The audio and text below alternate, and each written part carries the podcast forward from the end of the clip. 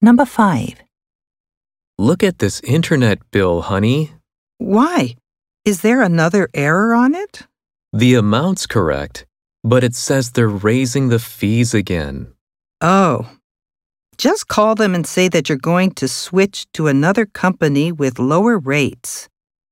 They'll call you back in a few days and say you can keep paying the old prices.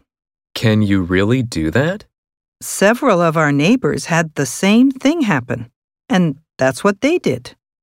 The company may even lower our rates. Question. What advice does the woman give to the man?